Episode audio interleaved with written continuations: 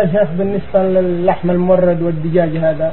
فيه يعني شيخ بدأ في التلفزيون يعني يقول إنه جاي. يعني هل هو صحيح إنه جايز يعني ياكله وهو جاي يعني من من هذه الاشياء اللي تجري إلى المملكة من بلاد النصارى. أيوه. الاصل فيها الحل لأن الله باح لنا ذبائح الكتاب.